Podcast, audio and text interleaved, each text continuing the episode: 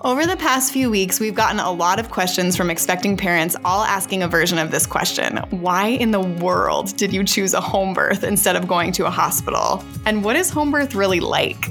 In this episode, we're taking you inside our heads and walking you through our thought process and the reasons why we felt like a home birth was the right decision for us. We're also answering some of the most popular questions from our listeners, like, but isn't it messy? And what about emergencies? We answer those questions and a whole lot more on this episode. This is Life with Amy and Jordan.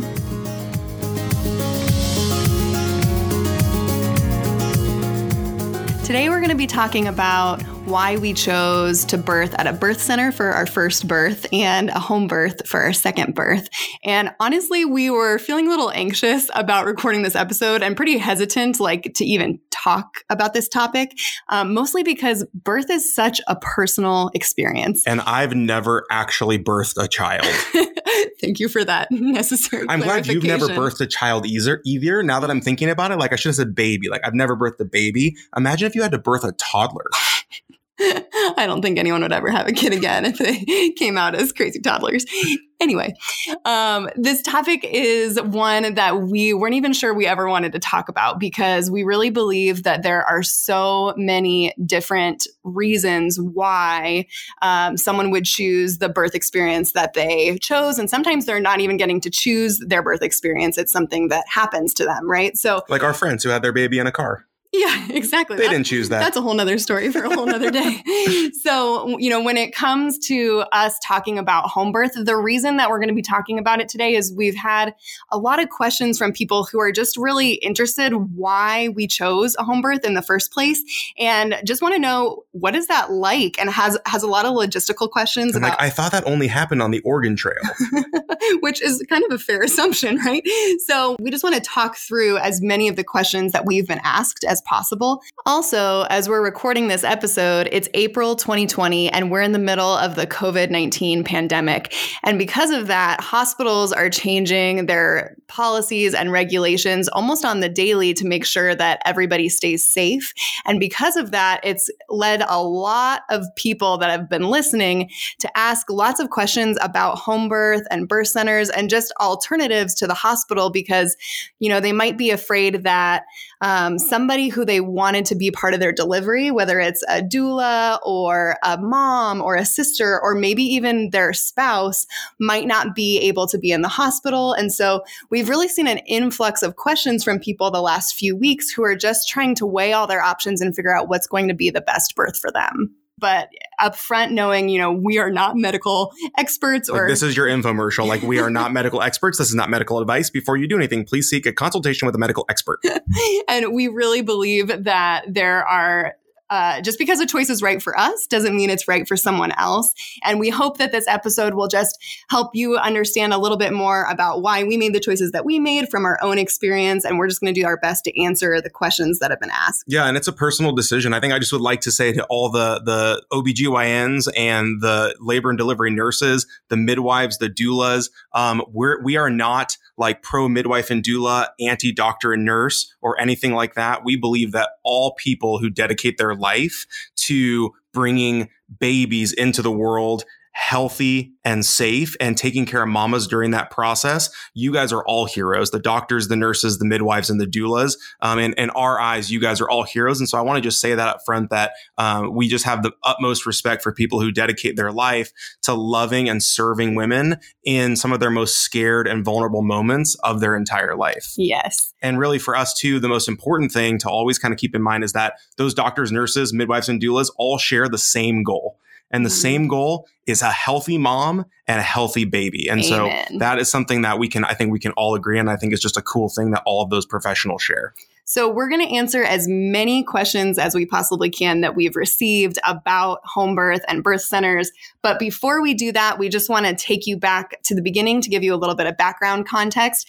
Before I was pregnant, I never thought I would birth. You weren't pregnant. That's what I was going to say. Before you were pregnant, you weren't pregnant. Wow. Jordan's just really coming in with some great words of wisdom early up front here today. Thank you for that. Before I was pregnant, I never thought that I would birth outside of a hospital. Um, so the best place for us to start is the beginning because we actually chose natural childbirth first and then the environment, like where we were birthing, came second. And what I mean by natural childbirth is simply a vaginal delivery without medication. So that again was something that before I got pregnant, I never thought that I would one day do, mostly because I used to like hear about women who went into childbirth without medication. And I was like, why on earth would anybody do that? Like that's what modern medicine is for, is to cut cut out the pain, right? Like why would anybody choose the pain? I'm definitely not someone who like prides myself in like trying to like work through the pain. Like I really admire modern medicine and technology and so I used to think that the only reason that people did that is because they maybe they got some high off it, like kind of the people that like like to skydive. Like I am not one of those people. I do not like to skydive. Um, I don't really like pain or risk or things like that. And so I just never even imagined that I would be a person who would choose something like that. But when we went to our very first appointment to confirm our pregnancy, we just felt like we uh, were hit for the first time with the realization that we just didn't know anything about pregnancy or childbirth. And we'd never really given it much thought before, except like, we're ready to have a baby. And that was really all that we had thought about. That was basically my thought. I'm ready to practice having a baby. Oh boy. Anyway, making a baby, not not having a baby. I don't practice that. That's a one time thing. then this is why we do a podcast so that people don't have to look at my red cheeks every time you talk about this stuff. So when we were in our first uh, OBGYN appointment, we started to feel like we were on a bit of a conveyor belt that was moving really fast, and we were getting a lot of questions and schedules and things thrown at us, and we were like, "Whoa, we don't even know.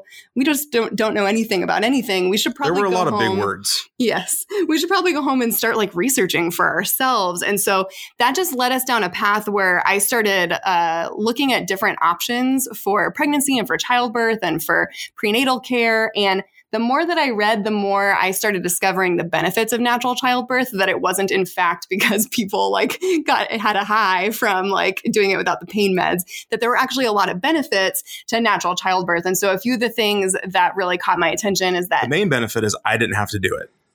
That was the if I had there was one benefit. wow. Thanks. Thanks for that.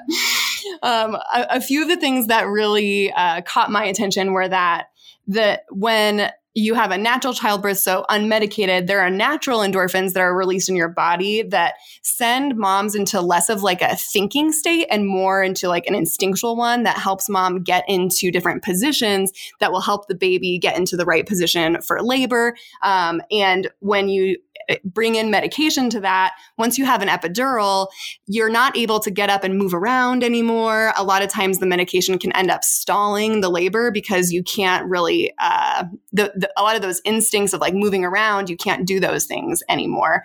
Um, a lot of times the recovery is longer um, and there's an increase of risk that the baby could go into fetal distress.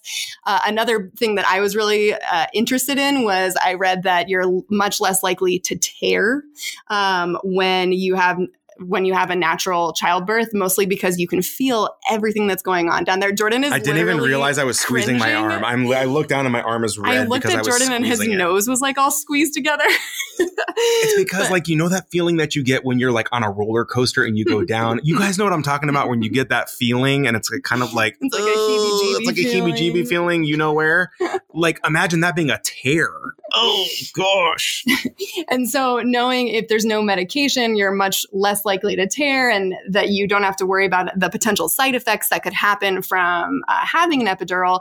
And a lot of times, uh, breastfeeding is more easily facilitated because um, mom's hormones are triggered to produce the milk supply the baby needs. And babies tend to be more alert. So they're much more likely to be able to like find the breast and latch right away and are more interested in breastfeeding, which helps with latch and supply. And because all those bodies, all the body's like natural hormones are being released, their moms are more likely to have like this uh, strong immediate connection and bond with their baby, which is something that I definitely, if you've listened to Beckett's uh, birth story, that was something that I definitely experienced even after like the worst pain of my life. There was just like this euphoric feeling that I uh, just can't even describe in words. And so I wish I could figure a way to bottle that and give it to you nightly. oh my gosh. He said nightly. Oh my gosh. this is like, what is happening in this episode? okay. The same um, thing that happens in every episode. Yeah. Jordan makes Amy feel embarrassed. Amy turns red. That's why we do a podcast and not anything where you can see our faces. Um, so, anyway, for all these reasons, I decided that natural childbirth was right for me. And again, that doesn't mean that it's right for everybody. And it, it it's just, it was the right choice for me, for Jordan, for our family. So once we realized we wanted to go down that route, we thought we wanted like an expert to help us because this was our first time doing it. So I texted a trusted friend who recommended a doula and we met with our doula and we honestly didn't even know the difference between, first of all, we were like, what's a doula? Yeah, it sounds like a tropical fruit. and we were also like, what's a midwife? We'd never even heard of a midwife and weren't really planning on going that route. But once we decided that natural childbirth was what we wanted to do, and we met with a doula, our doula was really great about educating us uh, about the things that we didn't know. And the way that my friend described a doula is actually my favorite description because we live in the wedding industry world. And she was like, think of a doula as like a day of wedding planner, someone who is there to make sure that everything goes smoothly, nothing goes wrong, that you feel advocated for so you don't have to worry and it relieves the pressure to me, I was like, oh yeah, I totally love working with wedding planners on a wedding Side day. benefit, a lot of doulas are also photographers. And so you can also get amazing birth photos yes. from a doula. It's kind of like a two for one special. yes. And that was the case for our doula. And so we were able to get like great birth photos and a great experience having like an advocate there for us and someone who was with us and could coach us through every decision that comes in childbirth because every labor is different, right? And so a doula has seen it all all, experience it all, and isn't freaked out by the experience the way that us as new parents are. Um, some, in some cases, doulas are co- are literally going from one birth to the next. So like when we, I think like when with one of our babies, I don't remember which one it was, mm-hmm. but our doula had gone from like birth to birth to birth. And so she was red hot, man. She was, yes. she was in, she was in the groove. They are amazing. They just like dedicate their whole lives to this. So when we met with our doula, she asked us one question when she found out uh, where the, the hospital that we were going to birth at. She said, I just have one question for you uh, when it comes to, I, you've explained to me that natural childbirth is really important to you, meaning an unmedicated vaginal labor. I just want to know would you rather be tolerated or supported in the environment that you choose. And what my doula meant by would I rather be supported or tolerated is she was really saying because of the things that she heard about what I was hoping for for my birth after us discussing what type of things I want during labor and then at, like right after when the baby is born, that I can either go into an environment where I maybe am bringing requests into a system that ha- already has systems in place that are different than what I want. So in a in a time when I'm in a lot of pain and I'm feeling maybe scared and uh, not really thinking straight, that it might be challenging for me to be able to advocate for myself or think through the types of systems that I want um, in that moment moment when they're different than the systems that are already in that environment. Or I could find a situation where there's already the systems lined up and the philosophy lines up with what I want so that when I go into that environment, I already have that peace of mind knowing that I'm not going to have to advocate for myself. I'm not going to have pushback on the parts of the natural birth that I really want because that's already the philosophy of the environment we chose. And that question, would you rather be supported or tolerated, really opened our eyes to looking into things that we never thought we'd consider before. And she said, you know, based on the things that you're telling me, I think a birth center might be a really good fit for you. It's no pressure. Just go check it out, Plus, take a tour. Amy has to tolerate a lot on a regular basis with me. so let's just throw that out there for a second. I mean, you know, I chose you. I do really love you. Anyway, so we toured the birth center that our doula had recommended to us, and we just fell in love with it. We fell in love with the midwives that were there, and that was really the first time we'd been introduced to the, to the idea of midwives. We didn't even know what a midwife was. Midwife to us sounded like I thought it was a, a woman. Was it like a woman in between when you get engaged and when you get married? Is that your midwife? Oh my gosh, the dad joke. I just made that up on the spot, the but I feel like I need to hike my pants up and wear like high white socks and white tennis shoes. Yeah, now. you've just like elevated your dad. I'm gonna go put on a striped polo now and tuck it in. but we didn't even really know what a midwife was. And one of the questions we got the most, I'm glad to know that we're not alone, that we weren't the only people who didn't know what a doula or a midwife was because we didn't know either of those. When things. I heard the word midwifery for the first time, I thought it was something out of a Harry Potter novel. Do you know what I mean? Like I was thinking like Quidditch, midwifery. Like I figured it all just kind of went together. like total side note, if you can find yourself a midwife with a British accent like we had for one of our midwives, that is like bonus fries. It's awesome. It totally adds to the experience. now, if you can find a midwife like our second midwife who can rap the entire play Hamilton, now you really found yourself a midwife. yeah, if you know how much we love Hamilton, you know like what a perfect match our midwife was for us.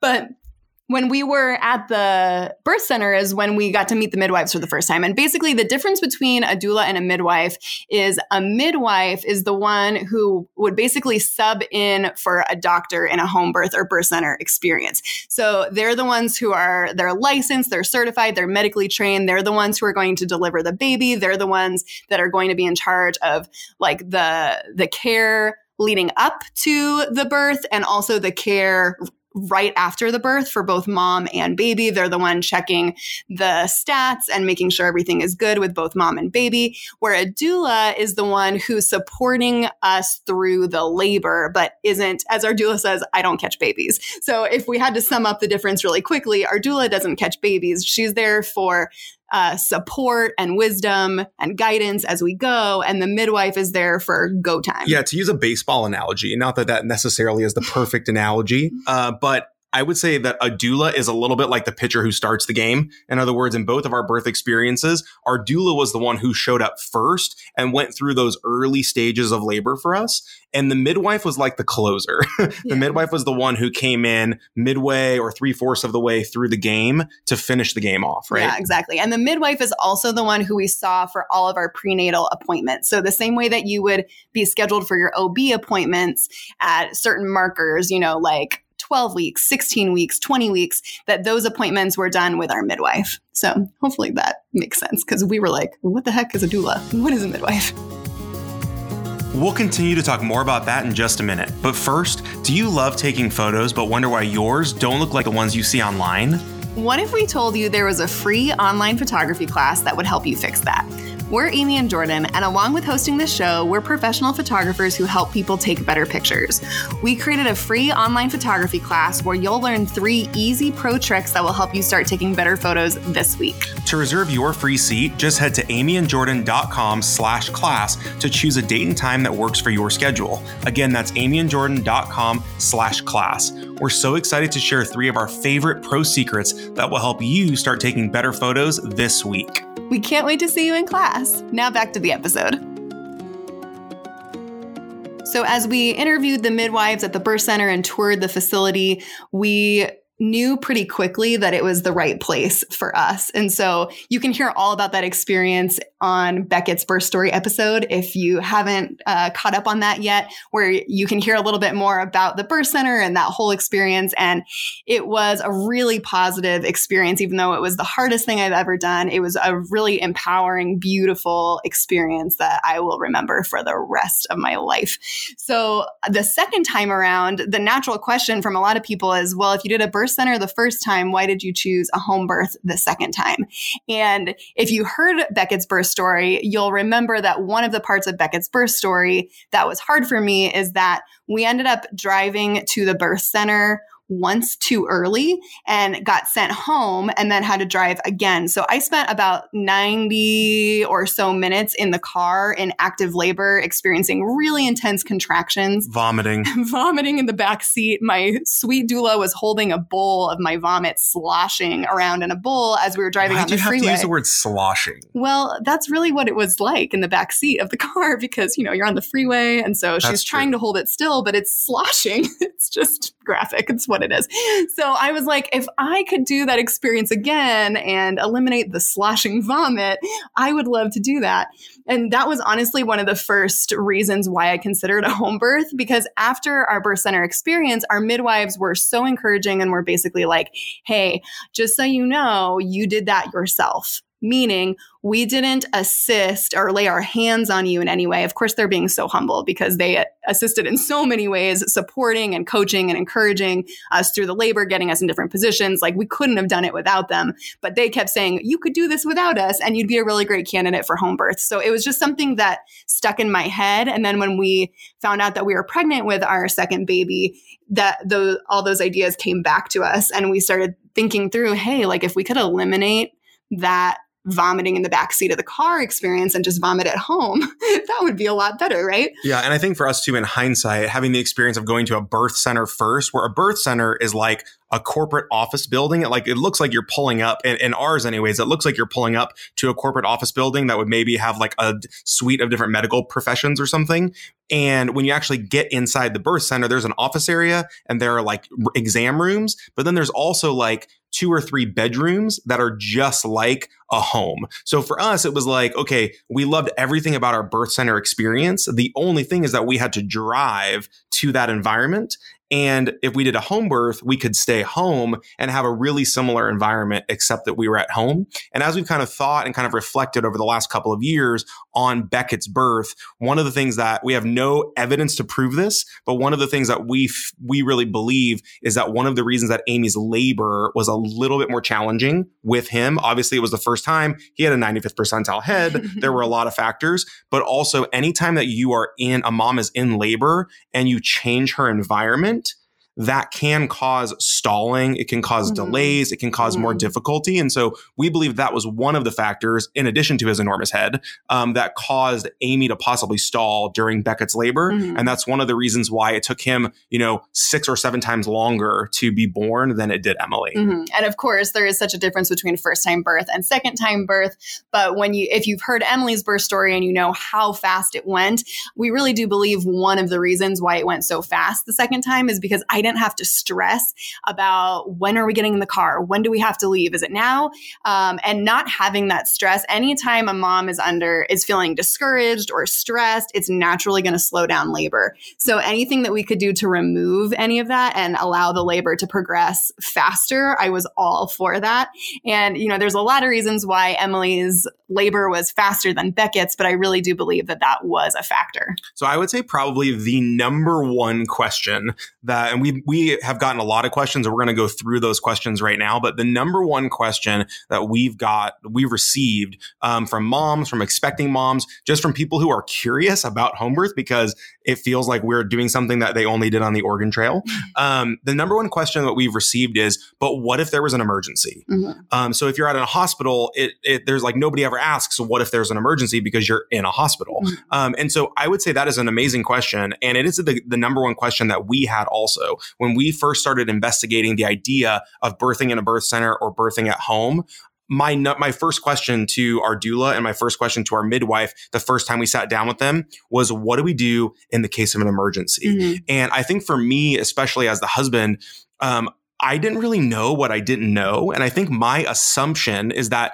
childbirth and labor is like it is, you know, on TV and in the movies, where all of a sudden you're like out somewhere in the world, mom grabs her belly and it's like, oh, I'm feeling something. And then all of a sudden it's like, call an ambulance, get her to the hospital. And the very next scene, you see mom like in a gown rushing through a hospital and it's like two pushes and the baby pops out.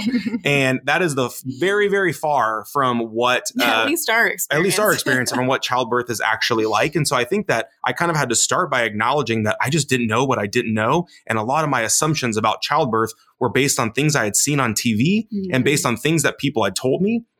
And when we sat down with our midwife and I asked the question, like, what if there's an emergency? She was so sweet and so kind and gentle and loving. And one thing I would say, and we've got a lot of questions as well about like, how do you know how to choose the right doula or midwife? Mm-hmm. And one of the things that I would encourage everyone to do when you're hiring, whether it's an OBGYN, a doula, a midwife, whoever's going to deliver your babies, you want to make sure that number one, they're obviously excellent at what they do. But number two is you want somebody with the heart of a teacher that mm-hmm. I, I was the husband. I didn't feel very empowered. I didn't feel like I knew much of anything. Mm-hmm. And our doula and our midwife at every step of the way were so patient and they never treated me like I was stupid, even if I was asking what maybe seemed like a stupid question. And so when our midwife explained to me that there are very outside of very, very, very, very, very rare exceptions, for the most part, whenever a mom is in labor and there is a reason that she needs to be transferred to a hospital. So, in other words, like with us, if we were birthing at the birth center and we needed to be transferred to a hospital for any reason, our midwife would be able to spot that a few steps ahead. She'd be able to spot it coming down the road. And to back up, a lot of people have said, you know, who's a good candidate for mm-hmm. a birth center or for a home birth? And people who are good candidates, moms who are good candidates for a birth center or for a home birth are uh, moms who don't have any um, I don't want to say the word complications because that's not the right word, but like maybe pre-existing medical conditions. pre-existing conditions, medical conditions or low, uh, they're low risk, low risk, The baby's low risk, and mm-hmm. throughout the process of meeting with our midwife for those regular appointments, just like we would with an OB, at every step of the way, they're doing all the same testing that an OB would do, mm-hmm. and they are letting us know, okay, based on like where you are right now, based on the heartbeat, based on the baby's size, based on your physical health as the mom, you are still considered a low risk pregnancy. Mm-hmm. And if you're a low risk pregnancy, that makes you a good candidate for a birth center or for a home birth. And but, that's something that's continually being assessed at every appointment that we have with our midwife. So it's possible that you could start midwifery care and then be transferred to an OB based on something that comes up on a test or in an ultrasound or something like that. So that's something that's constantly being assessed as we go. And they also explain to us that a lot of times one intervention leads to another intervention. So, intervention just means anything that is different than what would happen naturally without medication. So, um, anytime an intervention comes up, there's more likely to be another intervention. But if you remove all those interventions, then you're much more likely to have. Uh, like a, a very low risk delivery. Yeah. And so I just didn't realize that for the most part, a midwife would be able to identify something before, you know, in the in the months and weeks leading up to labor that would signal to her this is not going to be a low risk pregnancy. Mm-hmm. You are going to need to deliver in a hospital or even during labor. There are like mm-hmm. different markers that a really experienced midwife would see a certain marker and say, okay, like if we don't make progress beyond this point, or if this next thing happens, then we're going to need to go ahead and transfer you to a hospital. Mm-hmm. And, and that-, that was a question we got quite a few times too was um, in a home birth situation or a birth center, do they monitor the fetal heart rate? And they do. The difference is you're not uh, continually hooked up to the monitors. So there's intermittent monitoring um, based on the midwife's experience. So they will check the heart rate when they feel like they need to check the heart rate. Um, and the only reason we're not hooked up to monitors or IVs or things like that is to allow for free movement so that you can get into all different types of positions to help your baby move down the birth canal. So another question that we got is how can I reassure family members that I will be okay birthing outside of a hospital? I think for us, it comes down to education, education, education. I think that a lot of times and I can speak for myself. A lot of times when I have fear or anxiety about something, it's because I don't always have all of the information or all of the education. It's sometimes a fear of the unknown. And going back to the example that I just gave before, I assumed before we had ever done any research on our own or met with a midwife or toured a birth center that if there was an emergency and we were not actually in a hospital, that it was going to be a really, really, really serious consequences. Mm-hmm. But what I know now after having two babies and having done a lot of research on my own is that the instance, it is very, very, very rare. The instances where a mother is in labor and something goes wrong and the mother or the baby's health is in such immediate danger that if they aren't at a hospital at that exact moment, then there are those serious consequences. Um, I didn't really understand that a midwife could see those things coming down the road and make that transfer in advance of that. And something that I didn't know is that when your li- when your midwife is licensed and certified, that your midwife is actually trained in uh, neonatal resuscitation and brings medicine and supplies with her to your home. Um, so things like medicine to stop hemorrhaging, or oxygen, or sutures, things like that. The midwife, I think honestly, when I first heard the word midwife, I pictured like a hippie wearing Birkenstock who like didn't believe in any type of medication or anything like that. And that's just not what a, a midwife is. And I had to uh, realize that like what I thought wasn't actually what a, a midwife was or did. And so that brought a lot of peace and comfort knowing, oh, they're licensed, they're trained. And I, this is different from state to state. Um, every state has different laws and procedures, but in the state that we live in, in Arizona, um, every midwife is certified and licensed and goes through the exact same schedule that an OB would go through as far as prenatal care. And uh, all the same tests that you get in uh, OB in in care with an OB, you would also get whether it's gestational diabetes or you know the ultrasounds, the things that they're looking for. All of that is still included when you work with a midwife, which yeah. is something I didn't know. No, and kind of going back to that question about like how do you reassure your family? I think one of the things that we found in our experience is that a lot of times I'm scared of things I don't understand, especially when it involves somebody I really love. Mm-hmm. And so I think our our one thing we have to kind of start with is this posture of like our families love us and they want to protect us and they want the best for us. And one of the things that our midwife ha- had told us, which I think is so wise, is that if you have a family member, maybe it's a parent or a sibling, somebody who's concerned about uh, different, you know, what happens in an emergency or if, or whatever, bring them to one of those appointments and allow them to talk to your midwife and ask their questions. I think that's something that's mm-hmm. so important is that no matter what birth plan you choose, uh, you want to have everybody on your family on board and you want to have them supportive of that because mm-hmm. outcomes are better for mom and better for baby when everyone is on the same page and everyone is supportive. And so if you have a family member who's maybe just not sure, um, the first thing is just have grace with them because I think everybody, the first time you hear about a midwife or a doula or a birth center or a home birth, it kind of makes you raise an eyebrow a little bit. And your first questions are, what do you do in an emergency? Is it going to be safe? And so I would give those family members so much grace that they're coming from a place of, I just want to protect you and maybe protect my grandbaby. Mm-hmm. And I want what's best for you. And the other thing that we found just throughout, throughout the course of our, of both of our pregnancies is that midwives are women who dedicate generally. I don't know if there's like a, a Mr. wife. What do you call them? I, are there male, male midwives? I actually don't. Maybe there. are. I don't know. Is that a thing? That. I don't even know the answer. If you're out there, if you're out there, let us know.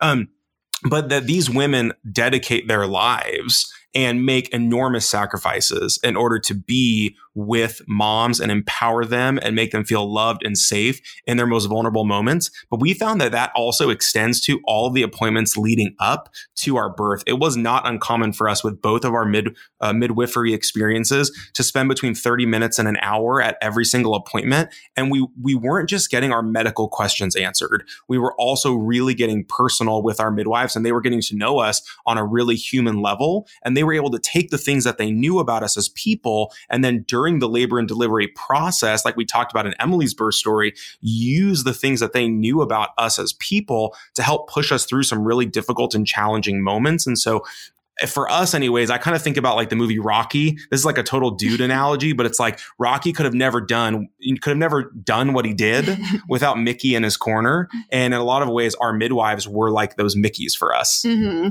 and uh, one of the questions i got was um, what about the logistics of home birth? Like, isn't it really messy? Like, why would you like want that mess in your house? And I'm a clean freak. yeah. And Jordan's like, I feel you.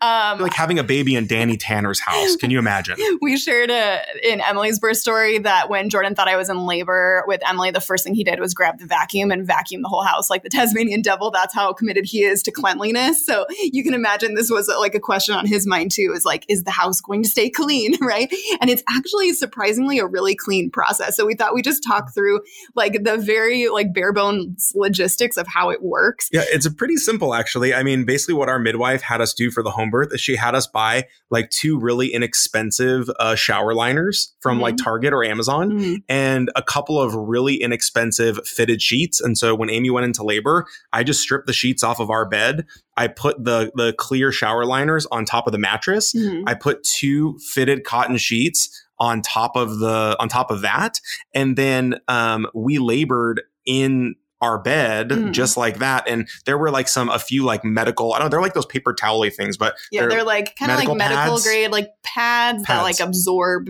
That absorb. Yeah. And then mm. honestly, like that way the mess stayed contained like on our bed. Mm. Um, and the, the, like not to be too graphic, but the mess didn't get anywhere else. Right. And so it, it, was, it wasn't like on the carpet. It wasn't like a, I remember later on that that night, like the a few hours after Emily was born, Jordan's parents came over and uh, Jordan's dad was looking around. He looked astonished. Like he came in and I don't remember him saying anything to us. I remember him just walking around our master bedroom and I could looking. tell his eyes were so big. It was almost like he was looking for like the the proof of the crime or like a murder scene, you know, like looking like where the but instead it was like a or- stork had dropped it off. right. And so, yeah, we were uh, definitely surprised at like how clean the whole process is. It's probably one of the questions we get the most is like, isn't it messy? Yeah, and I was honestly pretty simple. Like once she was born and like she was brought up onto Amy's chest, um, there was probably an hour, hour and a half where our midwife was, where Amy was bonding with Emily and I was bonding with Emily. Mhm. Our midwife eventually did like the weighing and the measuring and the testing while Amy took a shower, and then while Amy was in a in the shower, um, the one of the birth assistants literally just took everything off the bed, kind of folded it to the middle, put it in a huge like medical trash bag. Mhm. We put clean sheets back on the bed, and that was it. hmm And we did have an inflatable birth pool, like ready to go in the house uh, in case I wanted to birth in a birth pool. We also have a pretty big tub that we were planning on using. But if you listen to Emily's birth story, you know, things were happening and progressing so quickly There that there was no time for that. when Jordan asked if I wanted the tub, I was like, no. So we didn't end like, up. no, want to have the baby in the bed now. Oh my gosh. You didn't actually sound like that. I mean, I kind of did. It's just only okay when I say it. Yeah, I've only seen Primal Amy twice, and it was when Beckett was born and when Emily was born. Yeah, it's a whole. You're fierce, girl. It's a whole different side of me. Yeah. that's for sure. Yeah, I'm glad you can't just turn that on and off. Or when I when I'm in trouble, I'd really be in trouble.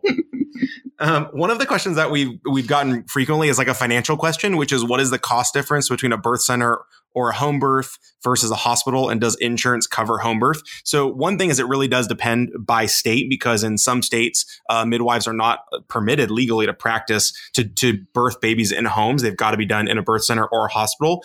In our experience, and just from the research that we've done, it is less expensive to it is it is the most expensive to have a baby in a hospital. It's the second uh, most expensive to have a baby in a birth center, and the most inexpensive option is to have a baby at home and that kind of makes sense right because when you're in when you're in a hospital for example you're paying for for that bed and that space All those and facilities. all those facilities and, and and the things that come with it and you're not paying for those things when you're at home or you're paying for less of those things when you're at a birth center so in our experience it's less expensive Mhm. And a lot of people asked, okay, you had your first baby at a birth center, you had your second baby at home. Would you recommend a home birth for a first time mom?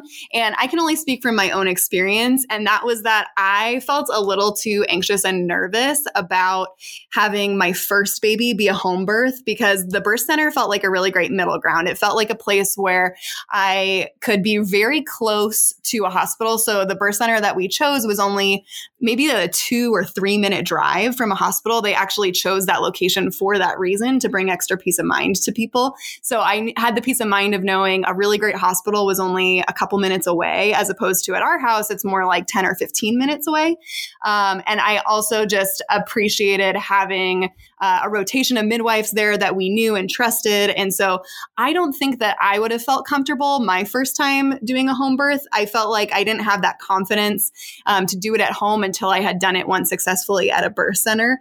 And one of the reasons I loved the birth center experience so much is because they each and every woman who worked there was dedicated to supporting and encouraging the type of birth that we were hoping for. And that made all the difference. yeah absolutely and they fed us yeah. So that was nice. Which our our midwife at home fed us too, and we had our own. That was really the one of the benefits of home birth was like having our own food in the fridge and being able to like get in my own shower and put on my own my own towels and my own robe and my own everything, and never having to drive anywhere after birth, like not having to get in the car and put our baby in the car seat. Like that just felt like such a luxury when everybody when the birth team left and it was just me and Jordan and our brand new baby Emily in the house. We were like this is amazing. We were just kind of in awe that um, we never had to leave the house. And it felt like such a luxury and such a gift that we were like, wow, this is just incredible. Yeah. And one thing I'll just mention too, while we're on this topic of like home birth versus birth center versus hospital, and kind of we shot for the middle a little bit with the birth center for uh, for our first baby Beckett. Um, one thing that is also available in in our local area that's also available in places across the country, and we've had friends who have had really amazing experiences. Are there a lot of hospitals now that are starting to move to kind of like a combo model mm-hmm. where they actually have kind of like birth centers that are run by midwives mm-hmm. inside of hospitals. Mm-hmm. And so mm-hmm. that way you're really getting in a lot of ways the best of both worlds because mm-hmm. you're getting the experience of working with midwives, but then also you're already in the hospital if that gives you that extra peace of mm-hmm. mind. And so some of our best friends took that approach and they had a great experience there. And we think it's a really cool option. Again, if you're a first time parent who is like, yeah, like I'm with you, Amy, like I don't really feel comfortable like choosing home birth for the very first time. We'll continue to talk more about that in just a minute. But first, if you're anything like us, before you buy something online, you research to no end, which is why we're so grateful when people we know and trust recommend something they already use and love. That's why we created a list of all our favorite things just for you. Everything on this list is something we use and love in our everyday life, from baby products and cleaning products to our favorite books, our kids' favorite toys, and so much more. All our recommendations are in one place and they're just one click away. To see the complete list and start shopping now, head to amyandjordan.com slash favorites. Again, that's amyandjordan.com slash favorites. When you make a purchase using one of our links, it doesn't cost you extra. Sometimes it even saves you money and it's an easy way to help support the show. Now, back to the episode. One of the reasons that I went the birth center route is because I honestly didn't think that I would have enough willpower to refuse an epidural if I knew it was in the building, if that makes sense.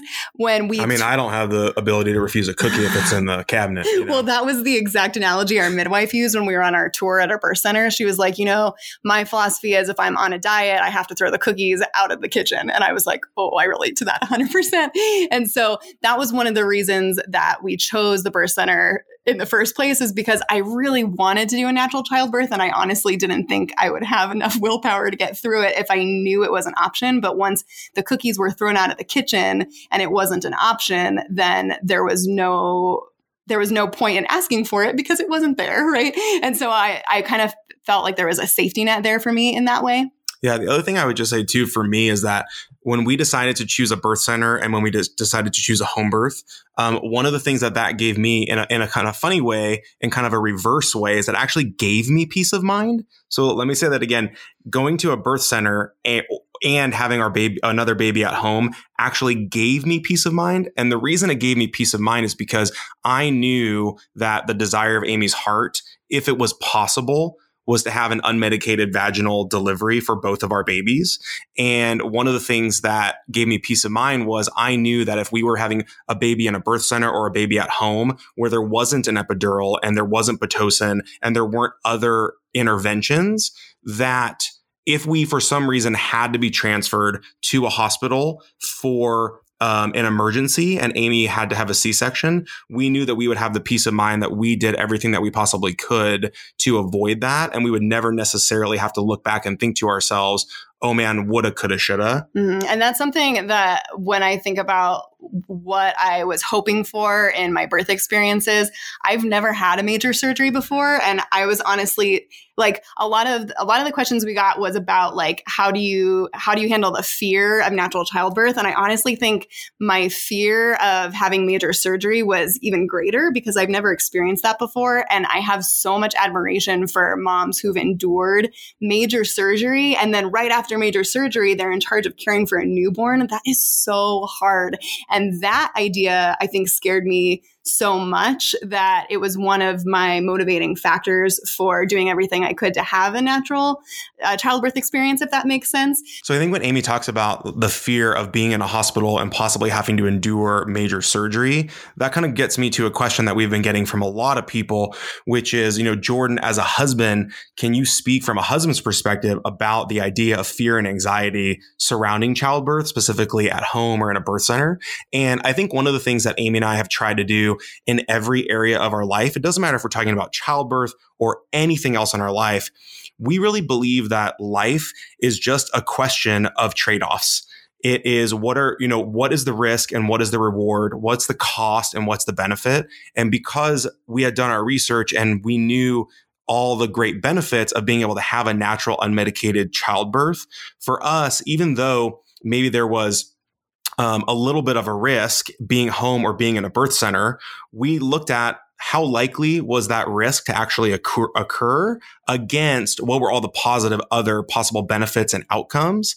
And we decided that we were comfortable living with any possible extra risk. And even for us, really, for us, going a different route to us f- made us scared, more scared, and it felt riskier. And again, that's not going to be the right decision for everyone. Some we know some friends of ours who have literally said to us, like, I loved my hospital birth, I love my C-section. Mm-hmm. I would mm-hmm. schedule that thing all day and all night because that was the best experience for me. I would never even consider anything else because it freaks me out and it terrifies me, mm-hmm. and that's totally fine. Mm-hmm. We just find ourselves a little bit more on the other side of the spectrum, and it scared us a little more to be in a situation like that. The other thing I would just add on to that is that as a husband, there's nobody I love more in this world than Amy. And there, and outside of Amy, there's nobody I love more than our children. And I really view like my job as a husband and as a father, my primary responsibility is to protect my wife and protect my kids. And I would never, ever do anything to intentionally put them in harm's way. And so I think as a husband, as you are with your wife and you're evaluating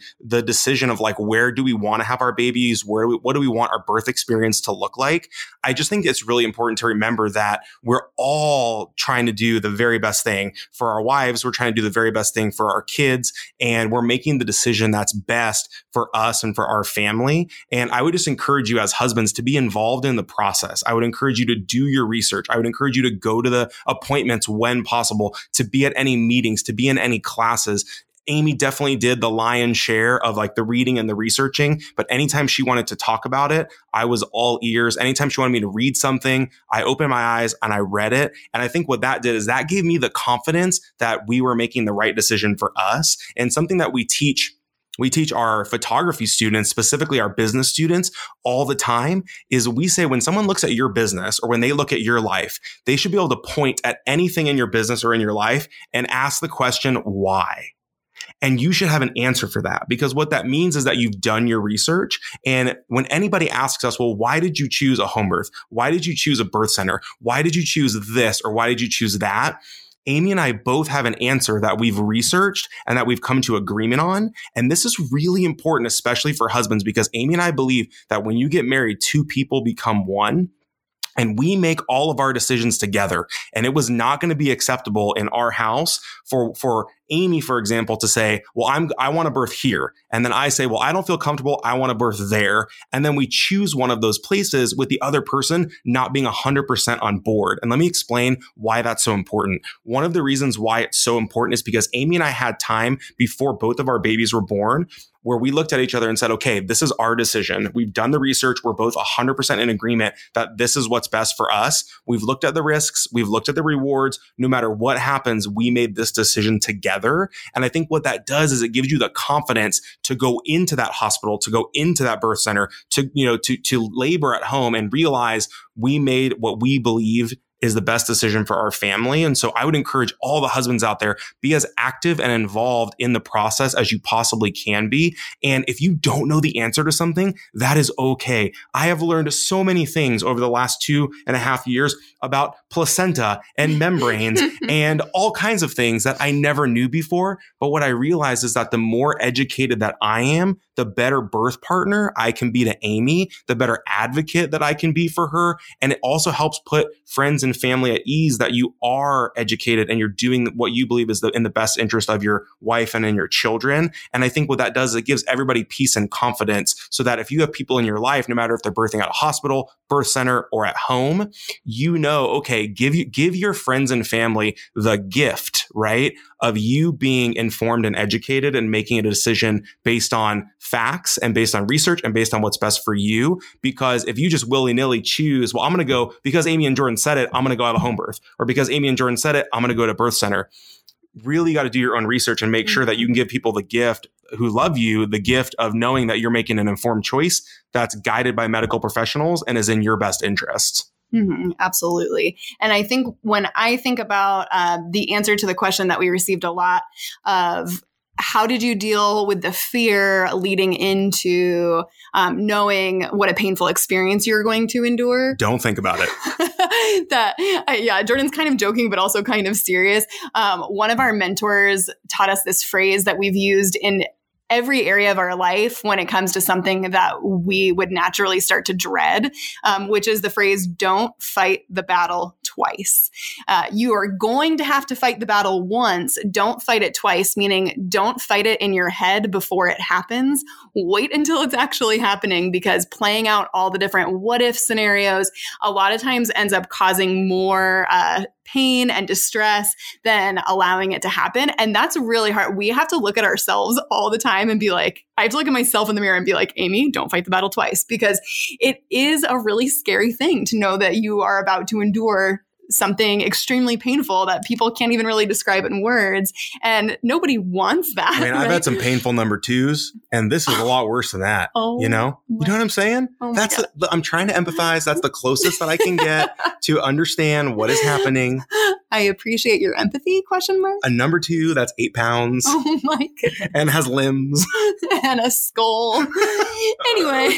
One of the questions we got is how did you tell your doctor that you were switching to a midwife? And so I think for us, it was two and a half years ago, but I believe we sent them an email and just let them know that we were transferring care. But I think the more important point about that is that you can transfer care at any point, mm-hmm. and you can transfer care both ways. Mm-hmm. So if you are scheduled right now with your OBGYN to have a hospital birth, you know, 20 weeks from now, mm-hmm. at any point between now and 20 weeks, if for whatever reason you decide um, in consultation, you know, with your with your spouse that it's going to be better for you to birth at a birth center or at, or have a home birth, you can change care at week 37, 38, 39, 40. It's never too late in most cases to change care. Mm-hmm. Um, but it also goes the other way, right? So if you're scheduled to have a home birth or birth at a birth center with a, with a midwife and it's at 36 or 37 or 38 weeks and there's some condition that's presented itself and the safest best thing for you is going to be to be at a hospital with an OBGYN, mm-hmm. then you can also transfer care at that point. So mm-hmm. I think that's something I also didn't understand is I thought that once you made a decision that you that was just the way that it was. Yeah. yeah. And I thought I also used to think that just because you had one uh, set of circumstances with baby number one, that automatically meant that baby number two was going to be that exact same way and that you mm-hmm. had to mm-hmm. Make the exact same choice for all of your children. And that's also not true. And mm-hmm. so one of the things that we try to do, you know, from Beckett's birth to Emily's birth is we try to look at it and say, okay, like what did we love about our first birth mm-hmm. what would we change mm-hmm. and what are our options for our second birth mm-hmm. and in a mm-hmm. lot of cases i think there are a lot of moms that we know that we've talked to um, who are looking at doing different care with babies two or three than they did with babies one or 2 mm-hmm. um, for a lot of different reasons and that's totally okay you can change really almost at any time mm-hmm. another question we got quite a bit was what were our uh, specifically my coping mechanisms for dealing with the pain. Um, and my first two answers are really, I think, well there's three good answers maybe. My or at least i think they're they're good answers for me. Um, so for me uh, my faith is a really big part of who i am. I'm a christ follower. And so having worship music playing was really helpful for me. I shared in both birth stories different um, moments during the birth when that really helped me through in different ways.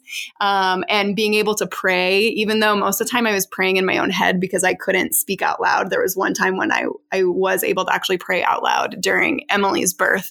Um, so that was huge. And honestly, the one of the biggest things was having Jordan, was having a really supportive uh, birth partner who was with me physically every step of the way. He, and making zero jokes. making zero there were no jokes, jokes during yes. labor. We shared in Beckett's birth story that we found out really quickly in one of our birth classes that when I was in pain, I did not want Jordan to joke about it. It's I love his sense of humor almost always, 98% of the time, but when I'm in excruciating pain, it's not not a jokey joke time.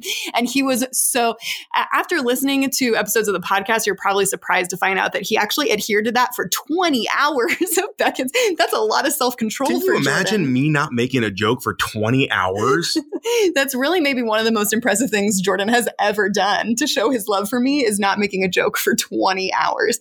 But he um, held on to me physically very tightly, was right by my side through both birth experiences. And that was one of the best ways to cope with the pain was knowing I wasn't alone and the person who loved me more than anyone was right there. And then the third thing I would say is having a really supportive birth team, having a doula I really trusted, having a midwife I really trusted. Those were my three coping me- mechanisms was like faith, prayer, worship music, my partner, my spouse, and then my birth team. Those were the three things that got me through the pain. Yeah, another question that we we've received is how do you pick a good birth center and what questions should you ask if you're thinking about choosing a birth center or a home birth option? What are the kind of questions that you can ask?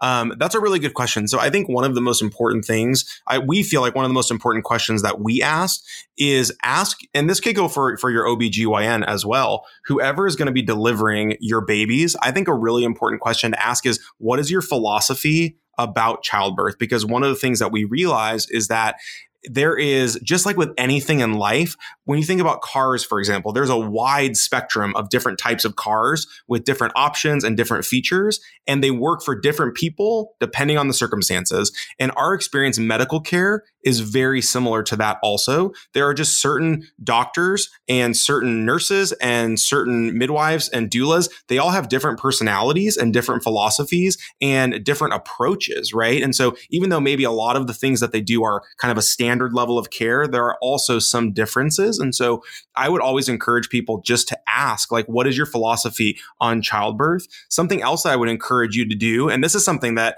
um, we we were able to do because we transferred care. But I think it's really important, even if you're somebody who's sitting there thinking to yourself, like, I would never, ever, ever have a baby anywhere other than a hospital. It terrifies me. I would really encourage you just to visit a birth center and set up a consultation just so that you could see what one looks like. One of the things that Amy and I have talked a lot about is that because we got to see all of our options up front, there was never any moment where we kind of like wished or wondered that we had made a different choice. And one of the things that we think is really good is Amy and I always want to be open to the fact that we might be wrong. Mm-hmm. We always want to be open to the fact that maybe somebody else knows something that we don't know. And mm-hmm. I think that for us, as I'm saying it, it doesn't sound humble, but what it really is for us is that we've realized the older that we get, the less we know. Mm-hmm. And there's a lot of wisdom in the world. And so we want to humble ourselves and never assume that we're right or we know the answer. Mm-hmm. And one of the best ways that you can figure that out in the context of, of childbirth is to go actually explore your options. Because if you're somebody who is planning on birthing at a hospital, you might go meet with a midwife at a birth center and you might, after that experience, go, "Oh my gosh, that was the crunchiest granola experience I've ever had in my my life." I would never let that British accent, uh, Harry Harry loving. Potter, Hamilton loving hippie and Birkenstocks like deliver my baby. I'm terrified. The hospital is the right choice for me.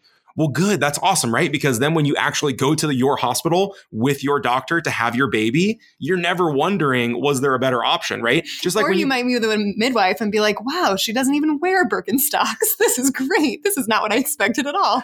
like that was the experience yeah. for me, for sure. But make it just make, I would just say it's really important just to explore all of your options. Like it, it's like that old saying, right? It never hurts to look, right? When you're going and walking around a store or you're on a car lot, it never hurts to look and just make sure that you have all of those options available to you.